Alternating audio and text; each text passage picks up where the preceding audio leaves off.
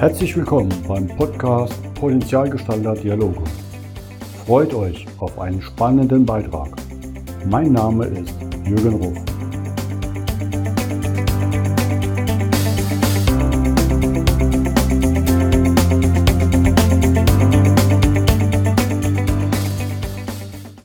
Willkommen zum heutigen Podcast. Bei mir zu Gast ist heute eine waschechte Ostfriesin, Ilga Kronewold aus Leer, derzeit in Hamburg. Hallo Ilga. Ja, hallo Jürgen, grüß dich, guten Morgen. Vielen Dank für deine Zeit.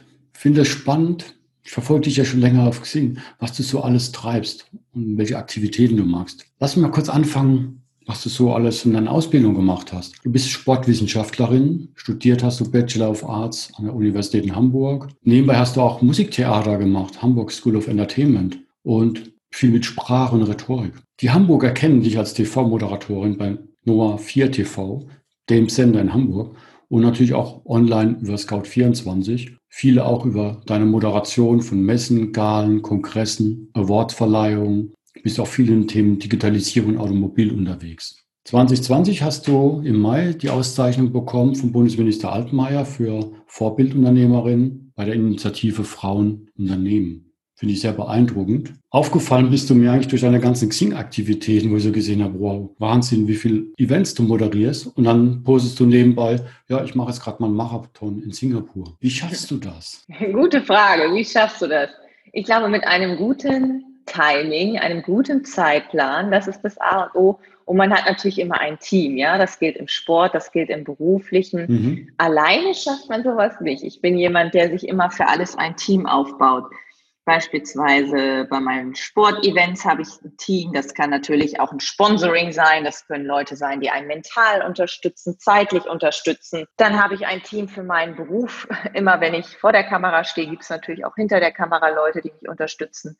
Bei Events habe ich Kunden, die mich unterstützen. Das heißt, alleine steht man ja nie da. Ja? Mhm, Und privat, ich bin ja auch verheiratet, habe meine Eltern, habe einen Bruder. Das heißt auch privat, ich habe immer ein Team. Das heißt, du spannst immer alle fleißig ein und gibst wahrscheinlich Ja, genau. ja, man kann ja, sagen, ich spanne die fleißig ein, so kann man es mhm. sagen, ja. Ich meine, was ich unterschlagen habe, du bist 2012 vom Leichtathletikverband DLV und der Webseite Laufen zum Läufer des Jahres gekürt worden, seit 2013 bei Essex Ambassador und Frontrunner und machst noch Triathlon, was ja im Event ein Einzelkämpfer ist, mehr oder weniger, aber natürlich außenrum ohne Team nicht funktioniert. Ne? Genau, ja. Also das habe ich gerade beim Ironman auch gemerkt. Ne? Ich habe ja 2018 in Hamburg den Ironman gemacht und das fängt halt an, du brauchst halt auch einen kompetenten Laden, der dir hilft, dein Rad mal vernünftig anzuschauen, ja, ob die Position, wie du dich auf dem Rad befindest, korrekt ist. Dann vor dem Wettkampftag brauchst du natürlich Support, dass nochmal das Rad gecheckt wird. Das ist jetzt nur ein Beispiel, das Rad, ja, das, da fängt es halt irgendwie an. Mental hört es auf. Und da ist es eben ganz wichtig, dass man da ja, auf der einen Seite Struktur für sich selbst schafft, was das Training angeht, und auf der anderen Seite sich ein Team aufbaut, ja.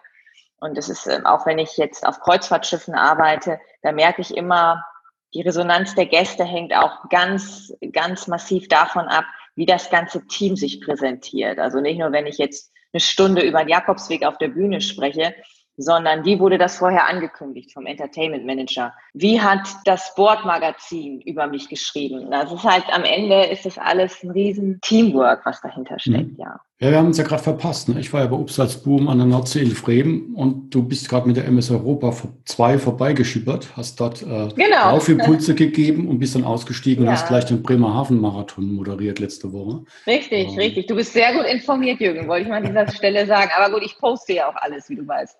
Ja, das ist ja nicht zu übersehen. Und es tat mir so ein bisschen weh zu sehen, ja, ich reise donnerstags ab und zwei, drei Tage später ist der Marathon, was ja auch so für mich so Triathlon-Marathon meine Home-Turfs sind, wo ich unterwegs bin. Wo ich sage, ja, wenn es eine Gelegenheit ist, versuche ich die natürlich auch mitzumachen, wenn es vom Fitnesslevel passt. Ja, man muss planen, das hast du ja schon gehört. Es gehört zu allem zu einem guten Plan. Aber ansonsten kann man ja auch die kommenden Monate sicherlich hier und da mal was mitmachen. Es ist natürlich durch Corona jetzt weniger geworden, aber ich bin fest davon überzeugt, auch du wirst sportlich noch auf deine Kosten kommen. Ja, ich war im Januar ja noch Skifahren, bevor Corona kam. Das war noch gerade so ein Träumchen und ja. den Rest müssen wir schauen. Ne? Ja. Du hast ja selber jetzt gerade darunter leiden dürfen, dass Hamburg ausgefallen ist vom Triathlon. Das ist ja auch was, gerade in der Langdistanz, da bereitet mich sicher etwas länger drauf vor. Das macht man nicht morgen. Ja, wobei Corona war ja schon im März da mhm. und da muss ich ehrlich eingestehen, ich habe mich davor noch nicht vorbereitet, weil ich eigentlich immer Marathon laufen kann. Also ich versuche so zu trainieren, wenn man das Training nennen darf. Also ich laufe mit meinem Hund so, dass ich zumindest immer einen Marathon laufen kann. Das heißt jetzt nicht in 3,30, aber zumindest unter vier Stunden. Das geht immer, ohne jetzt mhm. nochmal einen Aufwand zu betreiben, ohne Intervalltraining und was weiß ich. Das geht immer unter vier Stunden. Und das heißt, ich würde ja, wenn mich aufs Rad fokussieren in der Ironman-Vorbereitung und beim Schwimmen und merke dann automatisch, dass ich dann natürlich auch aufgrund der Reize, die ich setze, muskulär, dann sowieso beim Laufen automatisch schneller werde. Das heißt, für mich reicht, um anzukommen und in einer ja, akzeptablen Zeit anzukommen, reicht es, wenn ich im März starte, wenn im Juli der Wettkampf ist. So, und genau da fing das ja mit Corona an. Dann haben die ganzen mhm. Schwimmbäder geschlossen und alles. Genau das war ja die Phase im März. Und deshalb habe ich mich da gar nicht so stark vorbereitet. Ich weiß natürlich, dass die Menschen, die das als Rookie, das heißt, dass dass sie es das erste Mal machen, die das vorhatten, das tut denen natürlich richtig, richtig weh. Das kann ich auch nachvollziehen. Ich habe nur auf meinen Tisch geklopft, weil alles das, was ich wirklich einmal machen wollte, ja, mir geht es immer erst um das erste Mal, zum Beispiel Ironman in Hamburg 2018 oder die Alpenüberquerung 2019, das habe ich alles gehabt. Also dieses Jahr wäre irgendwie nur eine Wiederholung von Dingen gewesen, die ich alles schon gehabt habe. Deshalb ist es für mich jetzt, muss ich ganz ehrlich sagen, gar nicht dramatisch. Es tut mir natürlich im Herzen irgendwie weh für die, die das als erstes Mal machen wollten oder zum mhm. ersten Mal. Natürlich, also ich fühle für jedem mit, auch die einen Flug gebucht haben nach Hamburg und sehr viel Geld auch verloren haben. Das darf man auch nicht vergessen.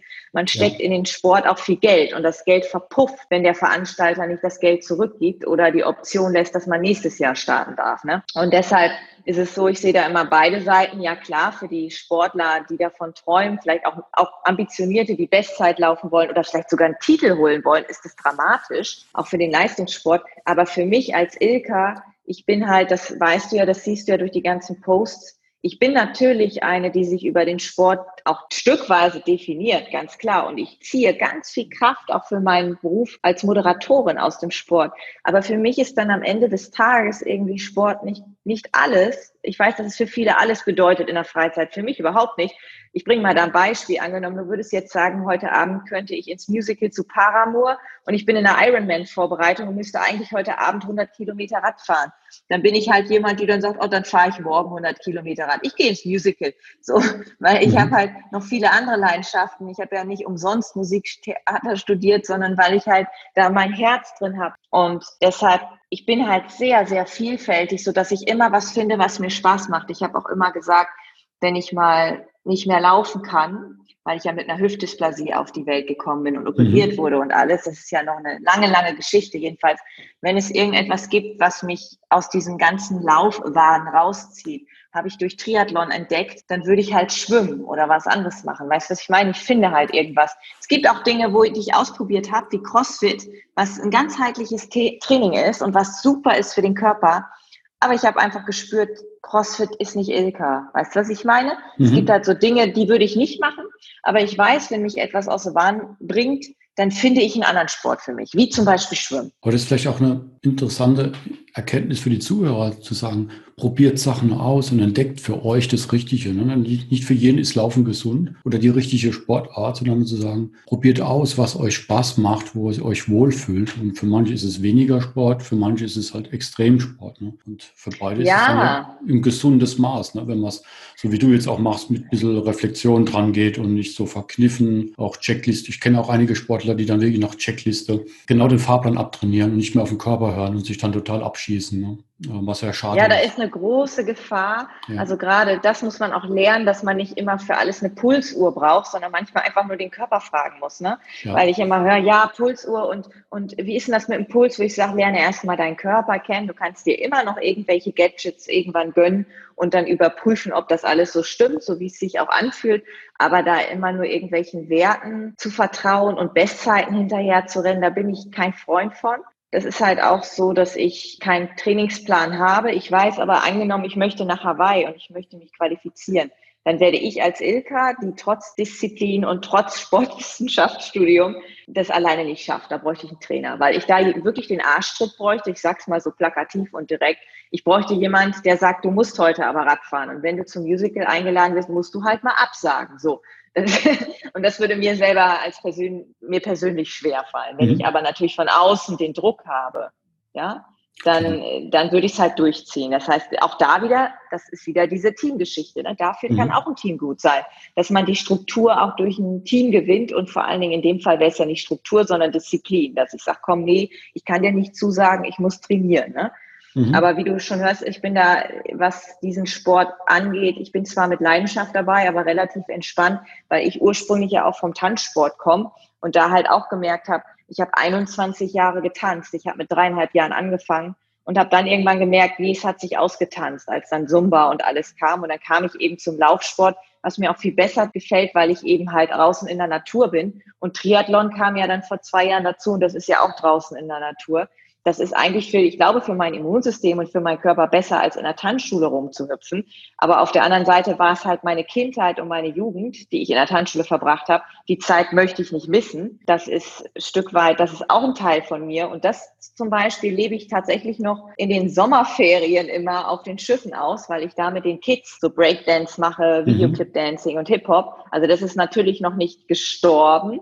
Aber es ist natürlich nicht mehr die Ilka. Man sagt nicht, oh Ilka, die Tänzerin. Das ist, nee, das ist natürlich mhm. vorbei, die Zeit. Ja. Aber, Aber das war eine Zeit. Und ich glaube, es gibt immer so im Leben Epochen, wo man einfach für irgendetwas brennt. In der Zeit ist es auch klasse. Aber irgendwann merkt man, nee, so, so der Reiz ist gar nicht mehr so stark da, wie ich auch gemerkt habe der Reiz zum Triathlon ist halt jetzt eher da als mit Anfang 20. Mit Anfang 20 habe ich so jedermann und so hier mal so einfach so mitgemacht. Aber gefragt, mhm. hier, ich habe einen Startplatz, willst du mitmachen? Dann habe ich ohne Training einfach bei, beim Schwimmen habe ich Brustschwimmen gemacht. Ne, ich war so überall so pseudomäßig dabei, aber ich habe gefinisht. Mir ging es halt nur ums Finishen. Und da habe ich dann mit Anfang 20 gesagt, so nee, Triathlon, das ist nicht meins. Aber gut, ich habe nur den Wettkampf gemacht, ich habe nicht trainiert. Ne? Und, und jetzt ist es ja so, dass ich tatsächlich dieses Training auch erlebe und das Training macht mir halt auch Spaß, wenn ich am Deich Radfahren kann und so. Das Training gehört natürlich auch dazu. Mhm. Und das hätte ich mit 20 nicht so gedacht, aber mit, mit 34, 35 sehe ich das halt anders und habe am Triathlon eine Freude dran. Ist aber witzig, ne? Ich habe ja auch mit 20 aus dem Leistungssport zwangsweise Triathlon machen dürfen, vor 30 Jahren. Mhm. Und so richtig erst wieder ab Mitte 30, wie du sagst, viele auch von der Community, ich kenne jetzt in den letzten 20 Jahren im Triathlon, sind so nach ihrer Hauptsportphase Mitte 30 haben sie gesagt, ich schnupper mal rein, ich habe jetzt eine gute Substanz aus meinem Sport und ich möchte jetzt ein bisschen mal noch Alternativen reinbringen und fanden dann den Weg zum Triathlon. Fand ich faszinierend. Aber ich glaube, diese Mischung, die du hast, Tanzen, Du hast ja auch viel mit Sprache ne? und Theater. So, genau. Ich kann mir gut vorstellen, du profitierst natürlich auch mit deiner Fitness, deiner Dynamik auf der Bühne davon, ne? bei der Moderation. Ja, das, das mal meine, ja. Ja, das eine ist natürlich, dass ich Energie schöpfe. Das tun wir alle aus dem Sport, auch wenn Sport ein Stück weit Stress für den Körper bedeutet, gerade wenn man ambitionierten Sport betreibt. Aber klar, das, das geht alles irgendwann ineinander über und das sieht natürlich nicht jeder. Deshalb ist es auch schön, dass du das ansprichst, weil es ist häufig so, dass man sagt, ja, du musst dich definieren. Bist du jetzt Moderatorin oder Sportlerin beispielsweise, ja? In Amerika kannst du beides sein, aber in Deutschland ist es so immer, ja, du musst dich da positionieren und einen Weg gehen. Und mittlerweile bin ich immer mehr der Meinung, man sollte Hansdampf in allen Gassen sein. Deshalb habe ich auch mein Buch einfach selbstbewusst geschrieben, obwohl ich nicht Expertin für Feng Shui bin, nicht Expertin für Immobilien, aber habe mich einfach diesen Themen und meiner Leidenschaft gewidmet und habe das Buch rausgebracht, weil ich sage, am Ende muss ich damit zufrieden sein und ich muss dahinter stehen. Das sage ich jetzt einfach mal so egoistisch. Und wenn andere sagen, nee, du kannst ja jetzt nicht über Dinge schreiben, wenn du eigentlich Sportlerin oder Moderatorin bist, dann denke ich so, nee, das, das ist halt sehr, sehr deutsch und ich denke da anders und ich gehe da meinen Weg und ich merke halt, wenn ich etwas Neues beginne, wie zum Beispiel jetzt das Buch, aber können wir auch ein anderes Beispiel nehmen. Du hast ja auch angesprochen, Rhetorikseminare, das ist so mhm. 2011, 2012 entstanden. Es entsteht daraus wieder Neues. Und ich glaube, das bezeichnet, das kann ich auch vergleichen mit jemandem, der mal studiert hat, BWL, und dann vielleicht vier, fünf Jahre bei Bayersdorf ist, vier, fünf Jahre bei Unilever ist. Du musst halt nicht dein Leben lang eine Sache machen. Ich muss nicht mein Leben lang auf der Bühne zu einem Thema moderieren. Nein, ich kann mich entwickeln, ich kann flexibel sein. Und es gibt sicherlich Dinge, die ich heute nicht mehr machen kann, weil ich schon zu alt bin, die man mit 18 perfekt machen kann. Aber dafür gibt es neue Dinge, die ich perfekt mit 35 machen kann. Und deshalb will ich da gar nicht mich so festlegen auf was, und wie du schon sagst, ich merke immer mehr, der Sport und die Moderation, die haben ganz viele Schnittstellen, was viele Menschen da draußen auch noch nicht er erkannt haben. Ja, also ich denke, du profitierst ja von allen Lebensphasen, das ergänzt sich. Dieses Erfahrungswissen kannst du ja mit einbringen. Und, ne? ja. Du kannst die Leute ja. abholen, weil du die Sprache kennst. Ne? Das ist ja auch bei der Moderation viel auf die Leute eingehen. Ähm, genau. Ja, ja, und du kriegst halt auch eine innere Stärke, es formt ja. deinen Charakter, gerade so wenn du mit 24 oder 25 mit dem Laufsport anfängst. Das ist ja gerade so fast am Ende sozusagen der Persönlichkeitsentwicklung, was so der Übergang zwischen Jugend, Erwachsenwerden und Erwachsensein ist. Ja, man entwickelt sich natürlich immer weiter, aber man sagt ja grob, so mit 26 ist der Charakter mehr oder weniger geformt. Und ich finde, der Sport hat maßgeblich dazu beigetragen, eine innere Stärke zu kriegen. Ich merke das auch, wenn ich andere coache im Lauftraining, was das mit denen macht. Das ist unglaublich. Ja, und ich glaube, das ist das Spannende, was du den Leuten ja auf beiden Seiten anbietest. Ne? Also du hast ja auf einmal deinen Sportmanufaktur-Podcast, wo du auch mit anderen Sportlern immer schöne Vorstellungen machst. Und wie du schon erwähnt ja. hast, dein Buch Empowerment. Sollen wir mal genau ja. ein bisschen mehr Platz geben. Ne? Das heißt Empowerment, Wegweiser ja. in ein erfülltes Leben. Und spannend, ich meine, ich hatte das Glück, mein Buch kam jetzt über den Gabal Verlag raus. Du hast im Eigenverlag gemacht. Das ist ja auch nochmal mutig. Ja. Was, was können die Leute erwarten? Ja, erstmal möchte ich nochmal ganz kurz zu dem Thema Eigenverlag was sagen, bevor wir auf die Inhalte eingehen. Ja, es ist halt so, dass ich schon von fünf oder sechs Verlagsgruppen auch Anfragen hatte der letzten neun Jahre. Eigentlich ja acht Jahre seit dieser Läufer des Jahres Geschichte, wo ich ausgezeichnet worden bin, die du ja erwähnt hast. Und dann gab es aber das Thema Laufen, dann gab es das Thema Faszien. Also ich hatte immer ganz oft dieses Buchthema auf dem Schirm. Mhm. Habe aber gemerkt durch die ganzen Events und so, ich komme zeitlich nicht dazu. Das macht jetzt keinen Sinn, ein Buch zu schreiben. So, das heißt, ich habe das immer abgelehnt und ich habe den ganzen Verlaggruppen auch gesagt, geht nicht und im Moment nicht so. Und habe das irgendwie ad acta gelegt und jetzt kam Corona und dann dachte ich, okay, jetzt reist du nicht mehr so viel, du bist viel zu Hause. Das ist jetzt deine Chance, ein Buch zu schreiben. So. Und da habe ich die Chance ergriffen. Und klar, da hätte ich natürlich wieder zum Verlag gehen können und sagen können, jetzt bin ich bereit und jetzt habe ich eine Idee. Wo ich aber eine große Gefahr gesehen habe beim Verlag, was leider natürlich ein bisschen negativ ist, dass man nicht 100 Prozent das machen kann, was man will. Mhm. Ich kann halt nicht 100 Prozent sagen, so, ich möchte aber das Cover so gestaltet haben. Ich möchte aber, dass die und die Kapitel nacheinander folgen und, und das so und so aufgebaut ist. So, und deswegen habe ich mich über dieses Self-Publishing von Amazon entschieden oder dafür entschieden, weil ich 100 Prozent Ilka sein kann. Und wenn man mal reinguckt, und da kommen wir gleich dann zu deiner nächsten Frage, es ist halt nicht ein Thema, was ich bediene, sondern es ist sehr, sehr breit gefächert. Das Buch heißt Empowerment, Wegweiser in ein erfülltes Leben. Und letztendlich ist es ein, eine Zusammenfassung von dem, was mein Leben bereichert und mein Leben ausmacht. Und dazu zählt zum einen natürlich so Themen wie Motivation, Energie, wie schaffe ich es, mich immer wieder zu motivieren für den Sport, für den Job, wie finde ich die Leidenschaft in mir was ist mein Erfolgskonzept? Wie kann ich in einen Workflow kommen? Dann gibt es aber auch eine Seite, und die kennen nicht viele von mir, das ist das Thema Spiritualität. Ich bin auch spiritueller Mensch, ich glaube an Karma, ich mache Feng Shui und auch darüber mhm. berichte ich. Ich gehe Jakobswege. Was macht so ein Jakobsweg mit einem? Ich weiß, viele wollten schon immer mal einen gehen und die erfahren in meinem Buch eben, was der Jakobsweg tatsächlich mit uns Menschen machen kann oder wie vielleicht auch ein Jakobsweg einen verändern kann, zumindest ja. in der Denkweise, wie man mhm. Dinge betrachtet. Ja, und darüber rede ich. Und last but not least, ein weiteres Thema. Ich bin ja Künstler und ich sage immer gerade, wir Künstler, wir müssen versuchen, für die Zukunft vorzusorgen. Das heißt, gerade Corona hat gezeigt, wenn es mal wirtschaftlich mhm. nicht so gut läuft, dass man einfach ein zweites Standbein hat. Und ich bin kein Freund davon, zum Beispiel irgendwelche Sportpillen zu verkaufen, die dich leistungsfähig machen. Da war ich immer ein Gegner davon. Nicht, weil, weil ich die vielleicht selbst schlecht finde oder so. Ich möchte da auf keinen Fall jemand schlecht machen. Ich stehe nur nicht hinter dem Konzept, dass man über Freunde oder Verwandte geht und sagt, ich habe hier jetzt ein neues Mittel und das macht dich leistungsfähiger. Das kann man machen, ja, aber ich mache es nicht. So. Und deshalb glaube ich, dass es auch viele andere Möglichkeiten gibt, sich finanziell abzusichern und auf jeden Fall ohne anderen etwas andrehen zu müssen, sich ein passives Einkommen aufzubauen oder vielleicht auch über Immobilien Mieteinnahmen zu generieren. Und genau das ist auch mein Ansatz. Also ich kaufe halt Immobilien, ich investiere in ETFs und darüber berichte ich halt. Und ich finde es auch gerade, wenn ich da mal Frauen ansprechen darf, finde ich es auch ganz wichtig, dass man immer als Frau auch unabhängig ist.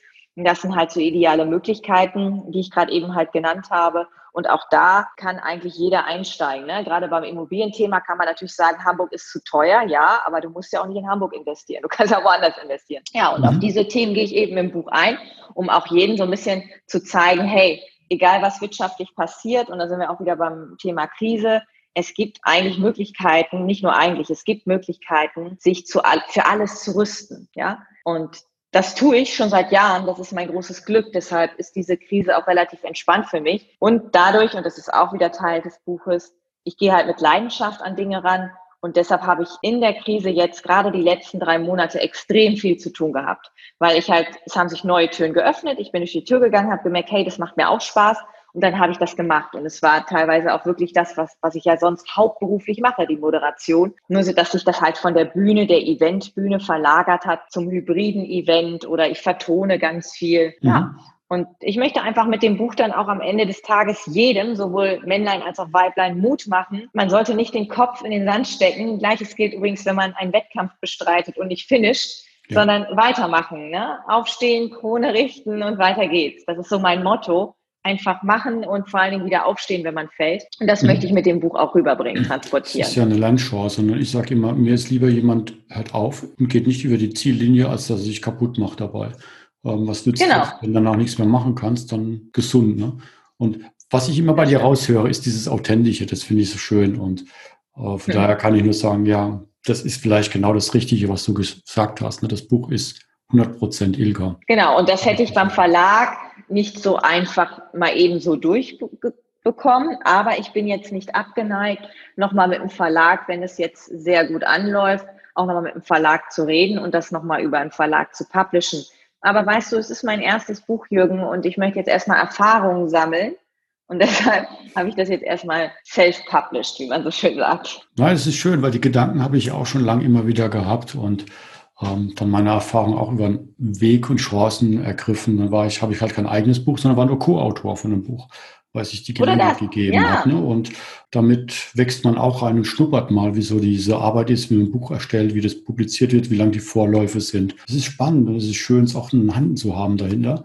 Und kann ich nur empfehlen, die ganze Information zu deinem Podcast, zu deinem Buch sind natürlich nur Metadaten unten drin im Podcast. Genau, und dann alle, ich weiß immer, dass wenn sie hören, oh, da hat jemand ein Buch geschrieben, dann kommen ganz viele auf die Idee, ich könnte ja auch mal, also es ist ja auch gut so. Ich finde das auch gut, wenn man sich gegenseitig befruchtet und irgendwie auch inspiriert. Mhm. Das finde ich klasse. Nur auch da noch mal der Tipp, also man muss ja ganz klar sagen, und da möchte ich nämlich auch Amazon mal in den Fokus rücken, es gibt immer Kritik, wenn ich sage, ja, das kannst du bei Amazon bestellen, weil man sagt, ja, man muss den Buchhandel unterstützen. Sehe ich auch so. Ich würde es auch schöner finden, wenn ich jetzt in jeder Buchhandlung wäre, sage ich dir ganz ehrlich, Jürgen. Aber auf der anderen Seite, ich konnte über Nacht so ein Buch veröffentlichen. Deshalb möchte ich das jetzt mal positiv auch erwähnen, wenn man Self-Publisher ist. Ich konnte das über Nacht hochladen. In zwei, drei Tagen konntest du das halt danach dann schon mal bestellen. Du hast eine komplette Übersicht, wann welche Einnahmen generiert werden, auf welchen Kanälen, was auch immer interessant ist. Du kannst 100 Prozent du selbst sein und vor allen Dingen, und das hat für mich einen riesen Mehrwert, wenn du ein junger Mensch bist und hast keine Budgets, du kannst kostenlos dein Buch da veröffentlichen. Und wo kann ich das denn sonst? Also beim Verlag habe ich, wenn es gut läuft, natürlich sogar Geld dafür gekriegt, dass ich schreibe. Aber wenn es schlecht läuft oder wenn du einen eigenen Verlag gründest, auch mit dem Gedanken habe ich gespielt. Warum mhm. mache ich nicht IG Entertainment als Verlag? Ich habe ja eine Firma. Natürlich kann ich einen eigenen Verlag gründen. Aber dann dachte ich, nachher bleibst du hier auf deinen Büchern sitzen und der Keller ist voller Bücher und du hast da nur Geld reingepumpt. Ich meine, mit einem Buch wird man heute nicht reich, das wissen wir alle und das ist auch vollkommen in Ordnung. Ich wollte damit jetzt auch kein Geld verdienen. Ich merke halt natürlich, dass es ähnlich wie beim Sport meine ganzen Bereiche gerade bereichert und mhm. ich durch das Buch eine sehr große Medienresonanz bekomme, was mich natürlich glücklich macht. Aber der Ansatz war nicht, reich zu werden oder bekannt zu werden, weil der Ansatz war eigentlich ein Traum vom Buch zu erfüllen. Das kannst du wahrscheinlich nachvollziehen. Das erste Buch ja. ist immer so, oh, bevor ich sterbe, will ich noch mal ein Buch veröffentlicht haben. Das war so mein Ansatz. So, und alles andere daraus entsteht gerade und das ist großartig. Aber ich möchte jedem zu Hause sagen, der sich gerade so überlegt, ja, soll ich das self-publishen oder nicht? Es hat echt auch viele Vorteile, das selbst zu machen, ja. weil man einfach ein Riesenbudget spart. Ja, ich brauche kein großes Budget, keine 5.000, 6.000 Euro, um Bücher zu drucken. Das ist ja natürlich auch klasse. Mhm. Ja, es gibt verschiedene Geschäftsmodelle, auch unterschiedliche Eigenverlage, die das unterstützen mit verschiedenen Services dran, ne, dass du dir ein Cover bauen lassen kannst, dass du einen Lektor nochmal drüber nehmen kannst. Manche genau. haben halt eine Mindestauflage, damit sie dich listen. Also es ist natürlich auch bei mir so, dass ich jetzt hier eine Lektorin hatte, ich habe eine Grafikerin, so das sind aber alles Menschen, die hatte ich schon vorher in meinem mhm. Leben und das waren alles Menschen, mit denen ich immer zusammenarbeite, denen ich auch gerne etwas Gutes tue und dann die beauftrage. Und es ist dann Ende aber dann doch noch günstiger, als wenn ich es über den Verlag mache, muss ich ganz ehrlich sagen. Aber gut, das muss jeder für sich selbst kalkulieren und durchrechnen. Na, kommen wir wieder zum Anfang, zu deiner Teamarbeit. ja, genau, richtig. Und das Team ist tatsächlich großartig. Also an dieser Stelle möchte ich meine Lektorin Sabine einmal erwähnen, weil die hat meine Bachelorarbeit auch durchgeschaut. so kenne ich sie nämlich. Und dann habe ich sie einfach im Mai gefragt. Ich habe ja im Mai erst angefangen zu schreiben, ob sie sich das vorstellen kann. Und dann hat sie gesagt, ja. Und das sind auch alles ihre Themen, weil sie in diesen ganzen Themen auch drin ist und wir sehr gleich ticken. Deshalb war sie für das Buch auch die perfekte Lektorin, weil sie einfach dieses ganze Wissen hat. Und wenn ich da ansatzweise irgendwo vielleicht auch mich falsch ausgedrückt habe, konnte sie sofort korrigieren, ohne dass sie jetzt erstmal wissenschaftlich alles nachschlagen muss. Das ist halt natürlich Gold wert. Und das Cover hat meine Inga Diederich gemacht, die macht alle meine Shootingbilder. Dadurch konnten wir auch die Bilder, die du da auf dem Cover siehst, zum Beispiel das in dem Kleid von mir, das hat sie halt auch gemacht. Das ist auch so ein rechte Thema. Du bist natürlich dann fein raus. Wenn deine Fotografin dann auch das Cover macht und die Fotos vom Shooting von uns nutzt, bist du auch auf der sicheren Seite. Sehe, du hast ein super Team um dich geschürt und ja. bringst deine PS super auf die Straße. Ilga, ich sage genau. herzlichen Dank für deine Zeit. War super spannend. Ich sage dir danke. danke, Jürgen. Ich freue mich immer wieder, deine Posts zu sehen und uh, mal schauen, vielleicht legen wir nochmal nach in der Zukunft glaube, da gibt es ja noch viel zu berichten über dich. Wir legen auf jeden Fall nach. Entweder beim zweiten Buch oder bei einem Triathlon-Wettbewerb. Mal schauen, wir legen nach. Meine Liebe, vielen herzlichen Dank. Mach weiter so. Mhm. Ich freue mich und ja, lass es dir gut gehen. Ja, lass es dir auch gut gehen. Tschüss. Ciao.